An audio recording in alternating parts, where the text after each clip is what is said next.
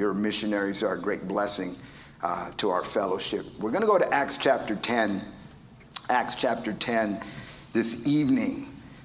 Do you know that, uh, that a major event in world history uh, had an anniversary back in November that was pretty much ignored by the media here in America?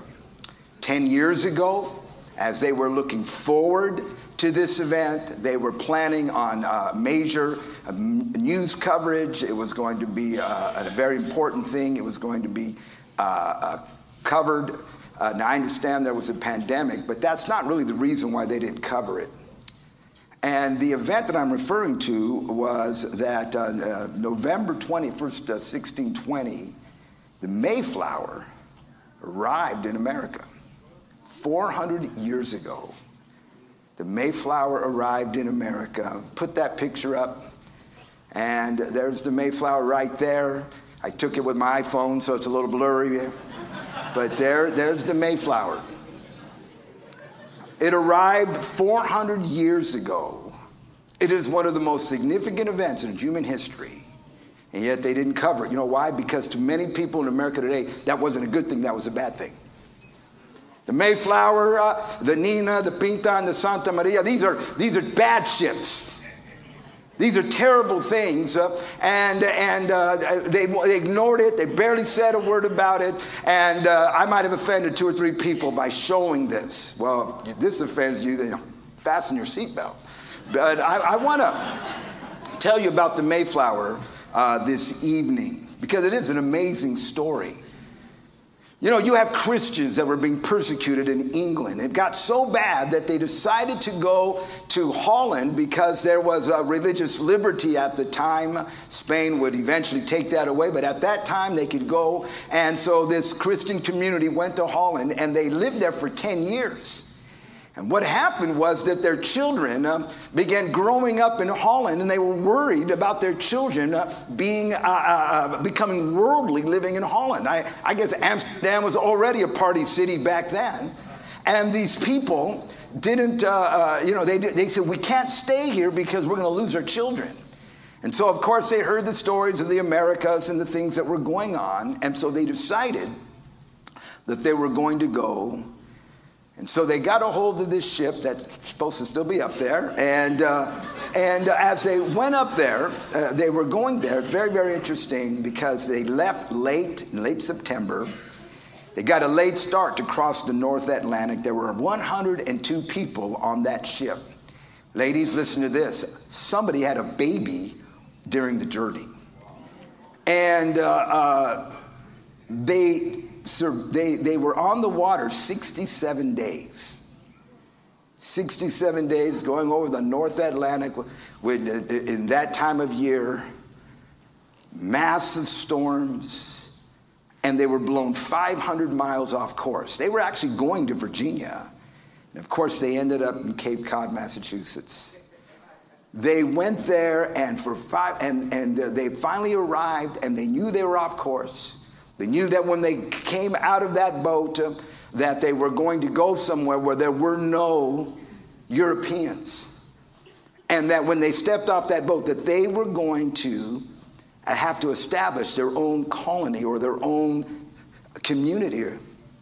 And before they got off the boat, these men had enough sense to say, okay, before we go out there and start this whole new land, this whole new uh, concept of ordering a society, let's agree right now and these men sat there and they made decisions.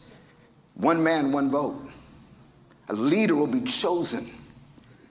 The freedom to worship.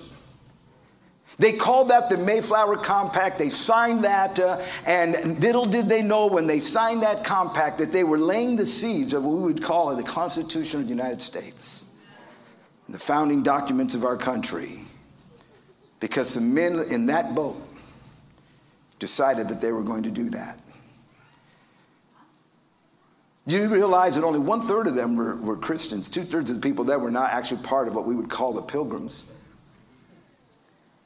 A year later, half of them were dead. And I'm stand here. I was born in Stockton, California. My parents moved to Tucson, Arizona when I was a child. When I first got sent out, when I first got sent out, um, I went to New Mexico and then finally to the promised land. And um, I'll tell you something. Uh, I'm a child of the Southwest. But I stand here before you and say, I thank God for what those people did 400 years ago. The incredible blessing and the greatest nation on planet Earth is because of what those people did. And half of them lost their lives in the first year. I want to preach a sermon tonight called Thank God for People. And those of you that are watching online, the Chandler churches, missions around the world, you ought to thank God for these people. And I want you to see this, Acts chapter 10. We'll go there in the Word of God. Acts chapter 10. It says in verse 1 there was a certain man in Caesarea called Cornelius, a centurion of what was called the Italian regiment, a devout man, one who feared God with all his house, gave alms generously to the people, and prayed to God always. About the ninth hour of the day, saw clearly in a vision an angel of God coming and saying to him, Cornelius. And when he observed him, he was afraid and said, What is it, Lord? So he said to him, Your prayers and your alms have come up for memorial before God.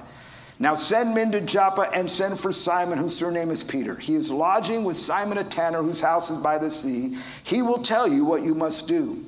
When the angel who spoke to him had departed, Cornelius called two of his household servants and a devout soldier from among those who waited on him continually. And verse 8 says uh, So when he had explained all these things to them, he sent them to Joppa. Father, I ask you to help us tonight. Oh God, that we are grateful for what you have done and we are grateful for those that you used to do it. God, I pray, give value to your worker tonight in Jesus' name. Amen. So let's begin to look at uh, thanking God for people.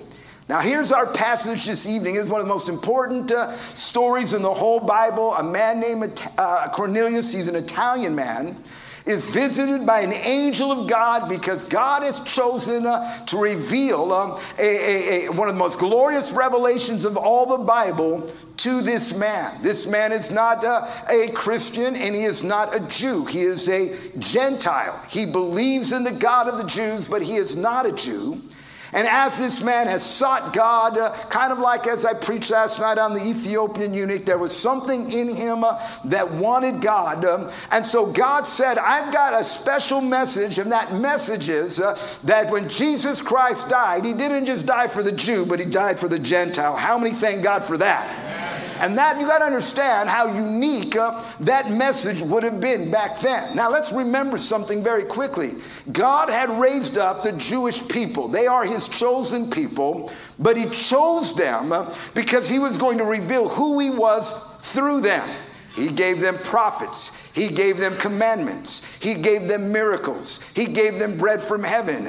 He gave them a land. He gave them a tabernacle and later a temple. Uh, and he gave them this glorious revelation, but it wasn't just for them. Uh, it was so that the nations could understand who God is by how he dealt with them and worked through them. The problem was the Jewish people made a huge mistake and they began to believe uh, that God just loves us, but he hates everybody else. And they began to view Gentiles as dogs. They began to view them as, as uh, cordwood for the fires of hell. They, they didn't believe that God cared about them. Um, and so, here, by the time we come to chapter 10, uh, no uh, Gentile has even been preached to. No Gentile, has—they made no effort to even try to reach them. Um, and so God has said, I'm going to reveal this wonderful truth of mankind uh, through this man uh, or to this man, uh, Cornelius. Now, let me just stop right here and say this evening uh, you might have come into this building tonight and you're messed up, you're on drugs. Your, your, your marriage is falling apart. Somebody dragged you along to church tonight. I want to tell you what the angel of God uh, was trying to tell Cornelius, and that is uh, I've got good news for you. Jesus Christ loves you and wants to forgive you, He wants to change your life. And so God uh, uh, uh deals with him, but this is where the story begins to have meaning for us tonight. Verse 5 Now send men to Joppa and send to Simon, whose surname is Peter. He's lodging with Simon, a tanner whose house is by the sea. He will tell you what you must do. So, wait a minute. If an angel can tell me all this, why can't he tell me the rest? I mean, if you, you're going to be so specific to tell me where a guy named Peter is staying, uh, why, why, why do we have to go get Peter? Just tell me.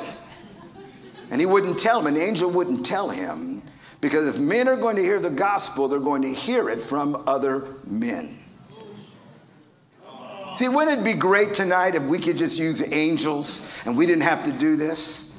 That we just simply got angels and and uh, uh, uh, you know, and, and, we sent them, and to, you know, Pastor Campbell on in his Friday night of a conference, we're going to send Gabriel uh, is going to Africa, and Michael into Australia is Michael. Uh, and uh, listen, how many? It's like e-missionaries. You ever met an e-missionary? They just sit in their chonies and witness to people online. And, and I'm going to tell you something tonight. The principle of the gospel is if God would move, He must find a man. God must find a man. God uses people. He leaks his incredible gospel to man. That is the privilege and responsibility that you and I bear. Mark 16, 15, our marching orders go ye into all the world and preach the gospel. Jesus Christ died on a cross, shed his blood. Uh, he paid an incredible price to save mankind. Uh, and then when he rose from the dead, uh, he took everything that he done uh, and he looked at 11 men uh, and he put it in their hands. And if someone was going to be reached, it was going to be reached through them. It was going to be a man. God says it has to be a man. It's not going to happen any other way. Um, he deposited in men, and not just men, but flawed men. I know, beloved, there are many people who love to attack the church.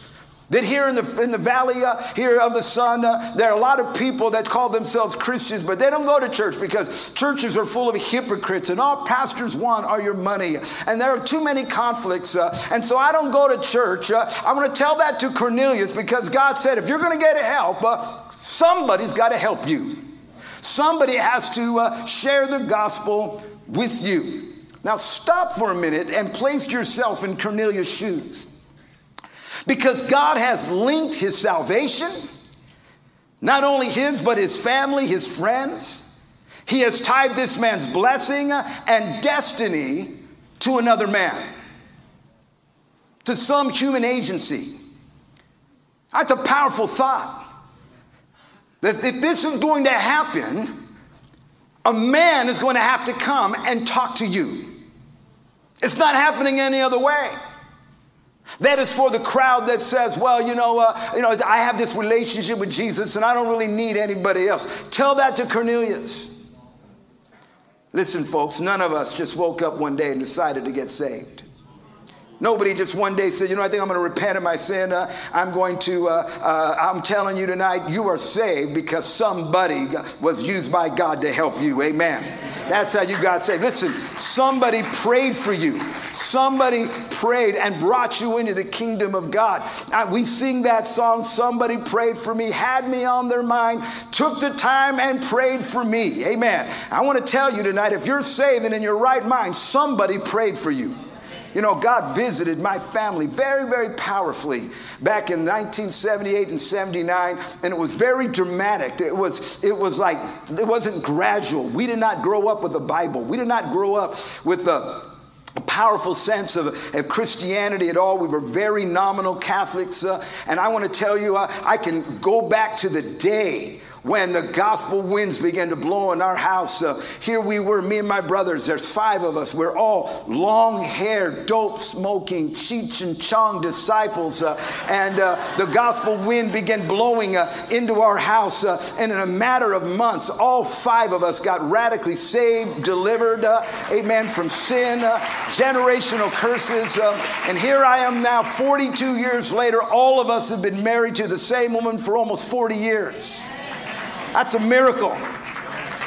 But I tell you, people say, well, what happened? Where did that come from? Who prayed for you?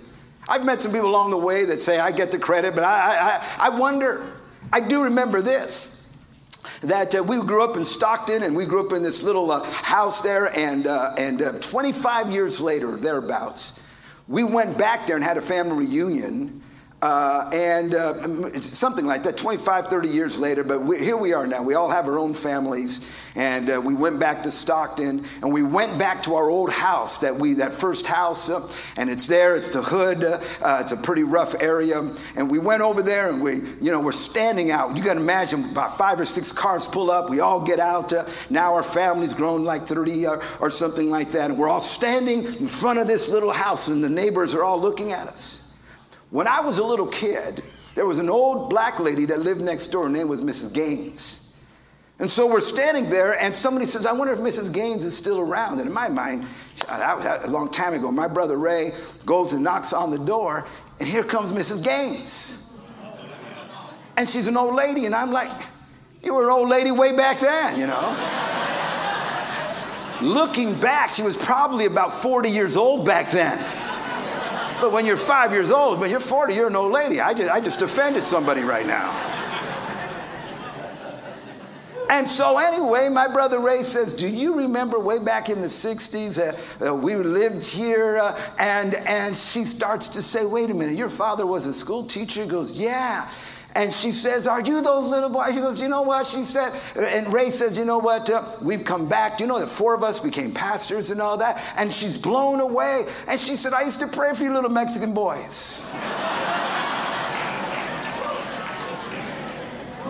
so who knows? I think she might have got the credit right there. She'll get the points in her account. I got witness to. The guy that brought the gospel to my family was a Marine, a, a, a, a, fatherless, lost young man who joined the Marines to become a man. Six months into it, he got busted for drugs and he was washed out of the Marines. He became suicidal. And somebody found him in that condition, took him to Costa Mesa, to Calvary Chapel there, where he prayed. He got radically converted. Uh, He served God for a while in that church and then made the mistake at the time of coming back to Tucson. Uh, and he got back to Tucson, and uh, we had heard rumors that he was back in town, but we didn't see him. And one day he showed up, uh, and, uh, and he, told, he told us later, he said, I came back, I tried to go to different churches, I couldn't find one. Uh, and he was an excited young Christian. He goes, I remember I started dealing with temptation. And he says, one day, he said, I decided I'm going to backslide, that's it. He said, I took all my Christian music, uh, Christian paraphernalia, Bibles, anything to do with my Christianity, and I shoved it in a drawer and I went to your house.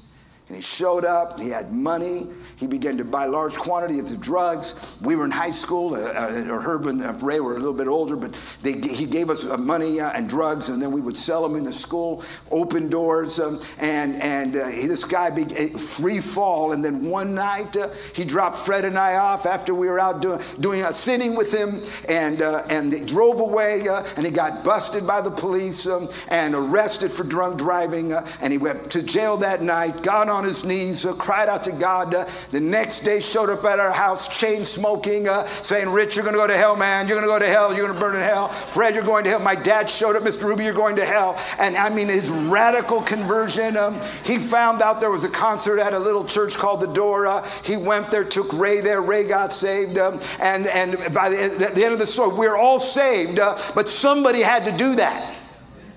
There had to be a human agency. I was followed up on. Men like Eric Strutz, Bill Cox, uh, Paul Stevens were in and, and that followed up on me. I have a pastor, Pastor Warner, for the last 42 years who discipled me. Everything I know about ministry is but he taught me. If I could emulate him, Pastor Mitchell uh, began to really help me and guide me and as a leader and a church planner. And what I'm saying to you is none of us are products of just God helping us. He uses people. He uses a human agency. There are people that are involved in your life uh, and laboring and ministering. Church that I pastor in San Antonio, we've been there for 33 years. And I want to tell you something that church has been a greater blessing to me than I could have ever been to them. Because God uses people the Apostle Paul said, I thank my God upon every remembrance of you, always in every prayer of mine, making requests for you all with joy. Five times you'll find in Paul's letter that he says uh, to the churches, I thank God for you. Because if God would move, he's going to move through people. Now, let me move along quickly then and talk about thank God for people. Because there has to be a practical application to this. I don't think anybody here disputes what I've just said. We all agree, yeah, Pastor, we, I, I thank God for people. You know, I originally put this sermon together around Thanksgiving when that anniversary happened. And I, I started thinking about something and I started perusing through the Bible. And I tried to find one place in the Bible where the Bible says that a man thanked another man. And I couldn't find it. Every time you find the word thank, thanksgiving, thankfulness, it's always men thanking God.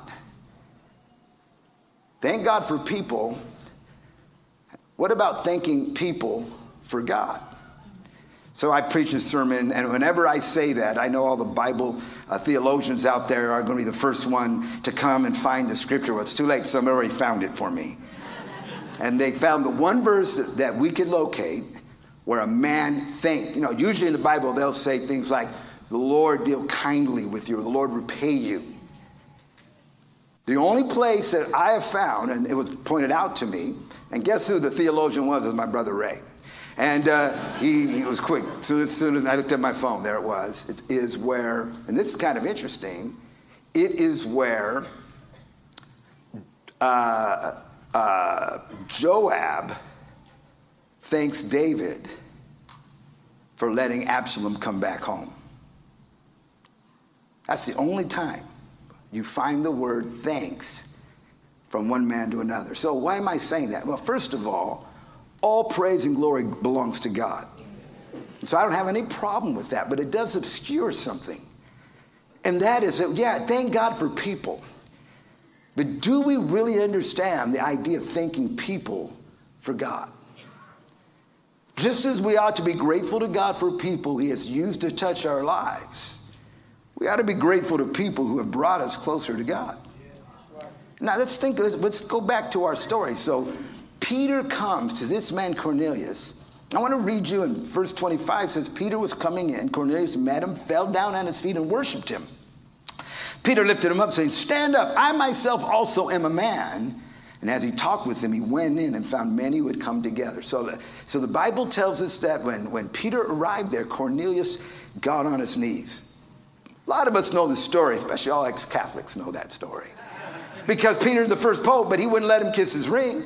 Peter got up, said, Get up off your, get up, off, you know what? And we show that verse and we, we say that. And I say, Peter, good on you, mate. You did exactly what you should have done. That's right, that was proper. The question I have for you is was it improper for the Cornelius to do what he did? Because remember now, all Cornelius knows about Peter is that an angel says that God has a powerful message for you and your family.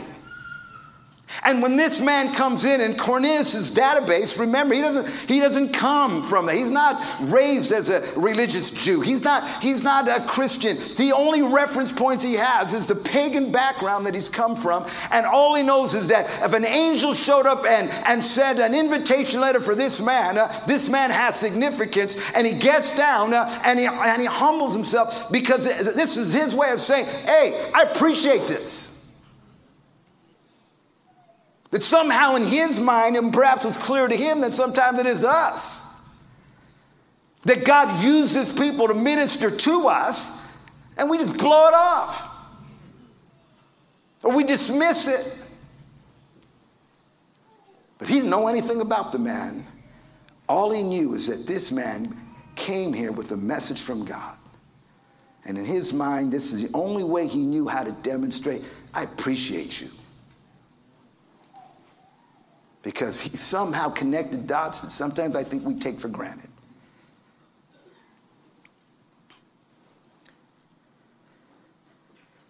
You know, I could stop right here and preach, if this was a Bible conference, I would stop and preach about pastors who uh, want people to bow down to them, but I'm not going to do that tonight. But listen to me tonight. Why should you be grateful for people that have brought you ministry because every one of them have paid a price to be a blessing to you. See, here's, we think about this. Cornelius knows nothing about Peter. He doesn't know all he, knows, all he knows is an angel said, This man's going to help you. He's going to bring ministry. He's going to bring God to you. You and I, we know Peter. We know stuff about Peter that Cornelius doesn't know. Uh, we know stuff about Peter that Peter wouldn't want Cornelius to know. I mean, we know Peter uh, as the one that Jesus once called Satan. We know uh, Peter is the guy that stepped out and sunk, and Jesus had to reach in and pull him out of the water before he drowned. We know the Peter that said, Lord, uh, everybody else will forsake you, but not me. We know Peter denied the Lord three times. In other words, we know all about Peter's failures. We know all about his pride. We know all about his big mouth. We know all of his flaws. And that, that man doesn't know anything. All he knows uh, is that this guy has a message that can change me. Now, let me just stop for a minute. I wonder how many men here tonight are not responding to the call of God because you have failure in your past. You've had failure. Maybe you were redirected. Maybe uh, you uh, uh, were pursuing the ministry, but there's been failure. There are things that have happened. Uh, and you sit here tonight and you think it's the honorable thing to not answer the call of God uh, because, after all, you have failure. I want to tell you something. Cornelius over here, all those people and these flags and all these places, they don't know and they don't care. All they know is that you have a message from God that they need. But over here on this side, we're so caught up with ourselves uh, and our flaws and our failures uh, that we kind of think, oh, I'm disqualified. What, was Peter disqualified? Think about it this way. Why should we be grateful for people that God uses? Because every one of those people that God has used to help you had to deal with failure in their lives. Every one of them have had to deal with heartbreak and disappointment. What I'm saying to you is that Peter had to get up off the mat. He had to decide to get up uh, when the devil was counting him out uh, and say, No, no, no, it's not over for me. God still has a plan for my life. And I'm going to continue to proceed uh, and minister and that, bring the gospel to that person. Every, don't kid yourself. Every preacher here Every person who ministers in this church uh, have been through things. They have gone through. They have all had times in their life where they, they almost quit, where they almost said, That's it, I'm done. I'm just going to try to survive uh, until the rapture. And, and, and, they made up their mind, No, no, no, no, I'm not going to do that. With all my problems, uh, with all the heartbreak of life, God, you're going to help me. And they went and they ministered to you. Uh, you don't see that part, uh, but God promised you that it's there. And you got to be thankful to them that they did that. But we're not. We take it for granted. Now, that brother that calls you when you miss church, hey, bro, you okay? And you're all ticked off, man. Hey, bro, I know what time church is.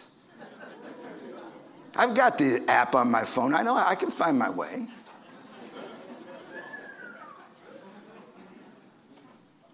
Pastor Campbell and these men get up and preach, and, they, and, and you get all ticked off. They're preaching at you. You never, they never even think. Here's God helping you through people that, that had to fight through things to, to, to let God help you.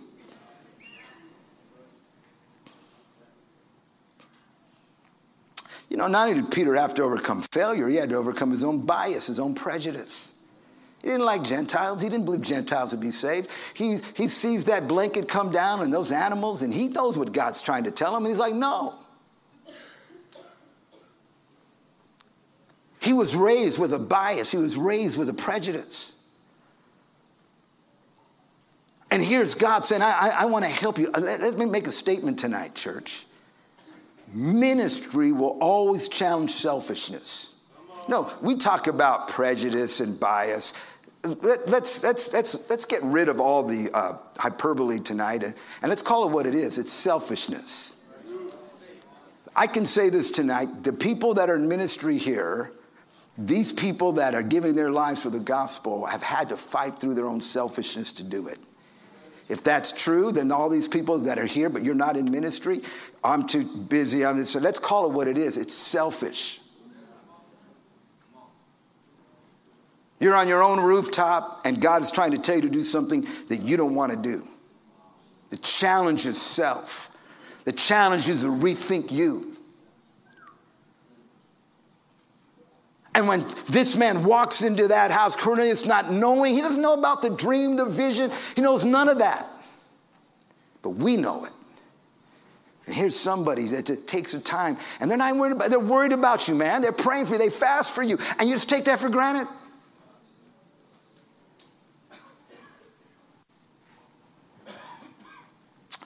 Amen. How many know learning to say thank you would be a, a good idea? And I've got a three year old little grandson named Hamilton.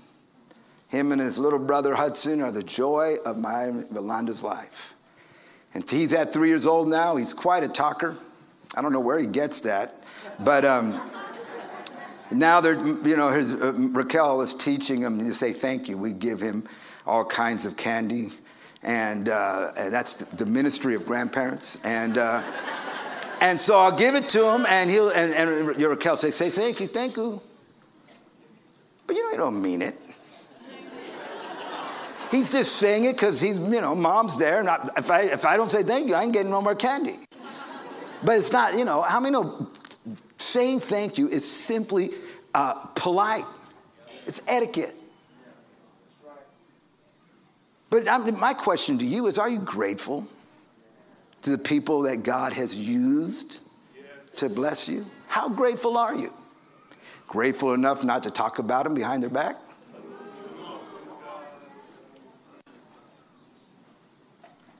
You know, I was thinking about the um, island, the men on the island of Malta. Remember, you know, think about it. these are. I don't know if I'm going to get thrown off of uh, YouTube for saying this, but these people would be like savages.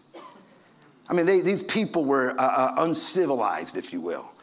And the Ro- Roman prison ships would stop there, and they knew that. The, uh, the uh, uh, shipwreck happens, all the prisoners come. And the Bible says that it was the islanders, the Maltese, who actually built the fire. That's pretty hospitable for prisoners. Paul brings the wood, the snake jumps out, bam, hits him, and the Maltese are the ones that have a sense of justice. They have, they're not Judeo-Christian ethic or anything. They, they just know prison ship, the guy escaped the shipwreck, he's here, a, sna- a poison snake bit him because this man, uh, justice has caught up with him. That was their attitude. He's a murderer and justice has caught him. Until Paul grabs the snake, throws it away, and just keeps on working. Like, oh, that's a God. And the Bible says that Paul begins to minister. He has a healing crusade. They're there for a couple of months until another ship comes along. And then it says these words. Luke says these words. He says, uh, We were showered with honors, and when the time came to sail, people supplied with us everything we would need. These people, there wasn't like a protocol, you know, after we, we it is our, our custom to take a lot. They had none of that training. It was who they were. And they had, brought God, and something in them said, This is the way we should deal with it gratitude. You remember when Mordecai saved the king's life and the king forgot to say thank you? Years, it took years for him to say thank you. They, there was an assassination plot to kill him, and Mordecai saved his bacon, and he didn't even say thank you. That means make a comment tonight in this church.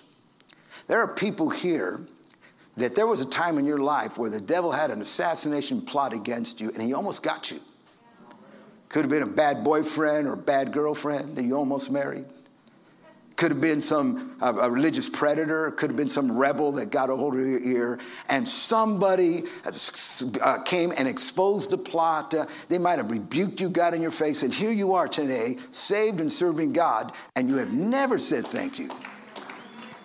Hold on and clap. You've never said thank you. Let me take us one step further, if you'll permit me. I get this boldness here because Mark Olson's here. But I, I, let me take it a little bit further. There's some of you, the reason you're still saved is because somebody rebuked you. Pastor Campbell may have, and you're still mad at him. And instead of being grateful to him that you're still saved, you're still mad at him because he rebuked you. Years later, the king f- finally found out the truth. Thank people for God, man. Let me close then with what if. In my office, oh, Hamilton was in my office this week and he said, Tata, you have thousands of books. I don't have thousands, but I've got quite a few. in that uh, in my uh, library there, I have some several books about what ifs or alternative histories. And they ask questions like, what if Hitler would have won the war? What if Kennedy had not been shot? What if Manu Ginobili doesn't foul Dirk Nowitzki in game seven of the 2006 playoffs? All the big questions in life. I got a what if for you. What if Peter had said no? I mean, what if Peter, I mean, he didn't want, he, he was a struggle. What if he'd said no? Now, I know the theologians that are here say, well, then deliverance should arise from another place, but Peter and his house would have been destroyed. Possibly. But here's the truth we don't know what we don't know. And we don't know about other Peters who said no. I mean, it's hard to get wrap our head around. Are there other Corneliuses out there that God is trying to get a hold of people to go because He's already had those folks there? I know this sounds dangerously close to last night's sermon at this point, but the reality was that God had prepared a people but he had to prepare a man for those people. But it still comes down to what are we going to do? What if Peter had failed? I mean, what if? He did fail. But what if Peter, after he failed, said, No, I'm not going to do it. I'm going to be a blessing, fish, do other things. I'm going to have a very good fishing ministry. I'm going to raise money. I'm just going to be a supporter. What if Peter couldn't get past his own bias, his own prejudice, or his own selfishness? We don't know. But you know, the reason I bring that up is it ought to make us appreciate that the people that God has used in our life didn't say no. I want to take you back to the Mayflower. If you put that picture back up of the Mayflower. I want to close this sermon by just telling you one story. I, I had read a book a while back on the Mayflower, and, and this uh, jumped out at me. And it's about one of the men who traveled on the Mayflower there, John Howland. If you could put that picture up of John Howland, there he is. This guy, he's obviously older right here, but he was 27 years old, and he was on the Mayflower, but he wasn't one of the pilgrims. This man was, you worked the Mayflower to pay for his passage to America. He was 27 years old. And I, if you'll permit me, I'm going to read you what happened here because this guy almost died on the journey. I'm going to read it to you, but just it's in written in kind of old English, but in one of those terrible storms and one of the sails was tearing, he had to climb up there in the middle of the storm and he's trying to uh, uh, tie down the sail when a, a huge wave came and literally he flew off the Mayflower. And as he's flying off the Mayflower, he managed to catch a rope.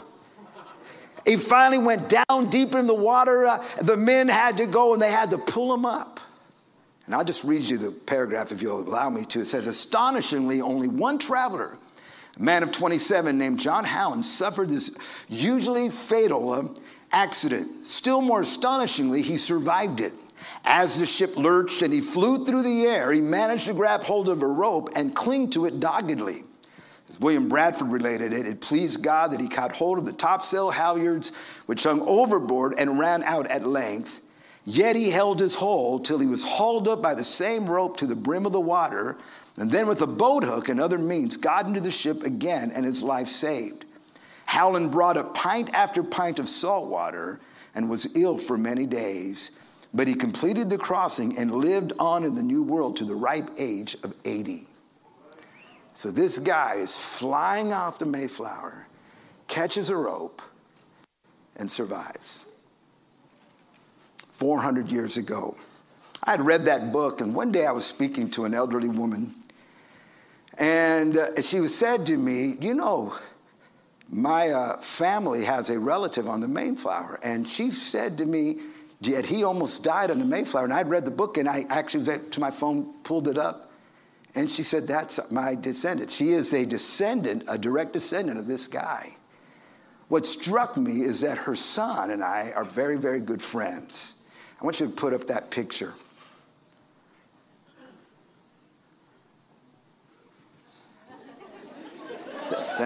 Next picture.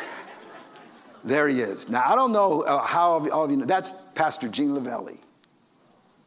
Gene Lavelli is a direct descendant of John Howland. Put that other picture up. Go back to John Howland for a second.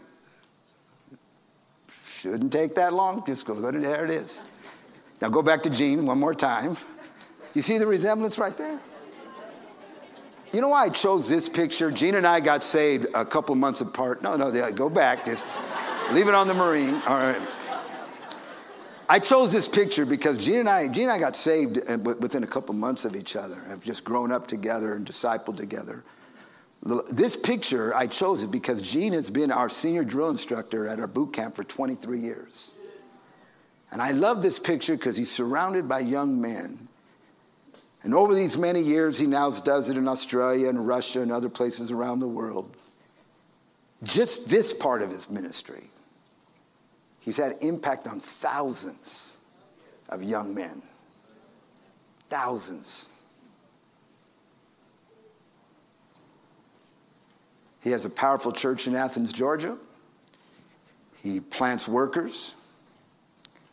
And he's just one life all of that because 400 years ago, a man was flying off the Mayflower and he caught a rope. You have no idea the impact your life can make. Let's bow our heads. Our heads are bowed and we're before God. That's the power of the gospel.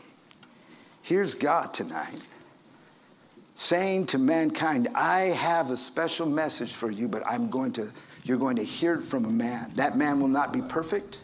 That man's going to have his problems, but the very fact that that man is ministering to you is a miracle. It's an appreciation, a sacrifice. Maybe you're in this building right now and you're not saved, you're not right with God, or you're online and you're watching, you're not born again. And today I'm Peter an imperfect, flawed man, a man with failure in my past, a man with all the selfishness and biases of the human heart.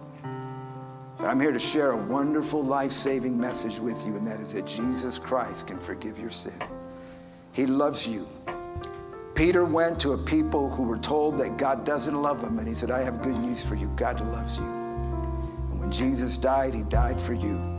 Maybe you're here, you say, Pastor Rubi, you know what? I'm messed up. Maybe all my life I've been told nobody loves me, and the reason my life's so messed up is because somehow God doesn't love me. I'm here to tell you tonight, He loves you. Jesus died for you. Your life can be saved, your, your heart can be changed. Before I do anything else, if you want prayer tonight, you say, Pastor Rubi, I need Jesus. I want you to put up your hand, and by holding your hand up, you're saying, I need prayer. God bless you. Thank you. Just lift up your hand. I thank you. God bless you. Who else? I, God bless you. Who else? That's his good news tonight, man. He loves you. You didn't come here for me to condemn you and point out all your problems. You know you have problems. I'm here to tell you that God loves you and he can change your life. Anybody else? Pastor Rubi, I want to repent. I'm tired of the life, the way I'm living. I want to follow Jesus. Lift up your hand. Backslider, lift up your hand tonight. I'm backsliding, Pastor. I'm far away tonight. I'm in this building, but I'm far away. Here's my hand. Amen. I want every one of you that lifted your hand, I want you to look at me. I want you to stand up where we are. Just stand up where you are. Don't be embarrassed. Come on, this is church. I want you to come. Come on, I want to pray for you. Come on down here. Every one of you that lifted your hand. These are coming. Over here, you lifted your hand. Somebody else lifted their hand. Let's make sure we got counselors and pray for every one of these.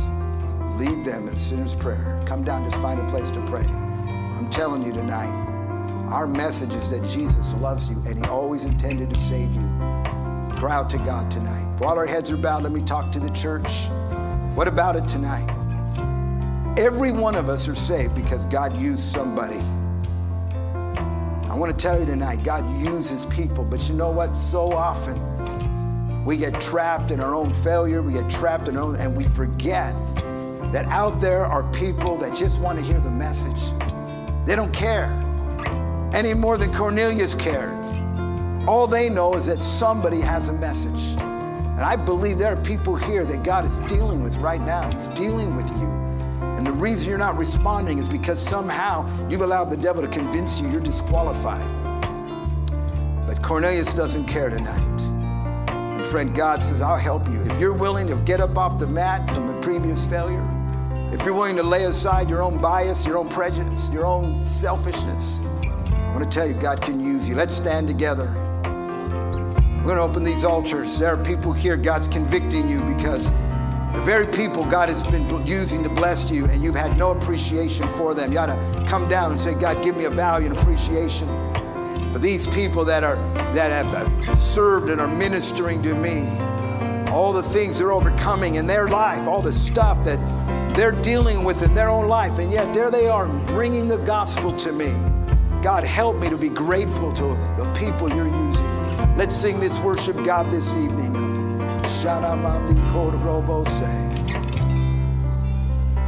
This is my desire to honor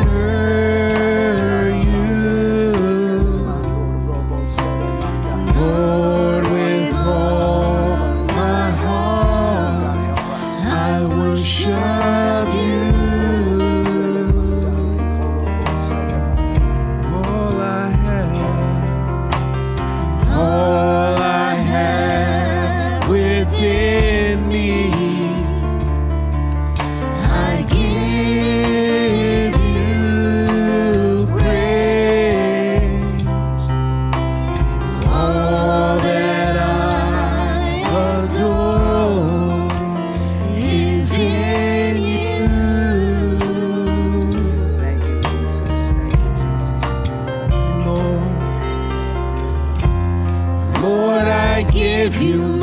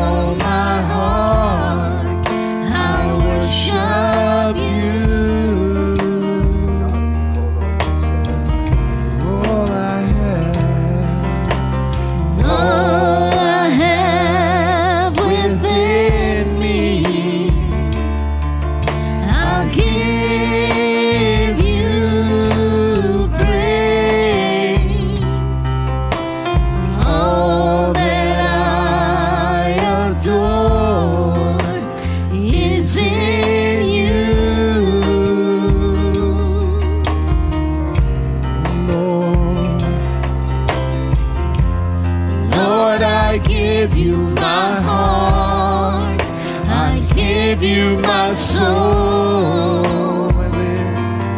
and I live for you alone. Every breath that I take, every moment I'm awake.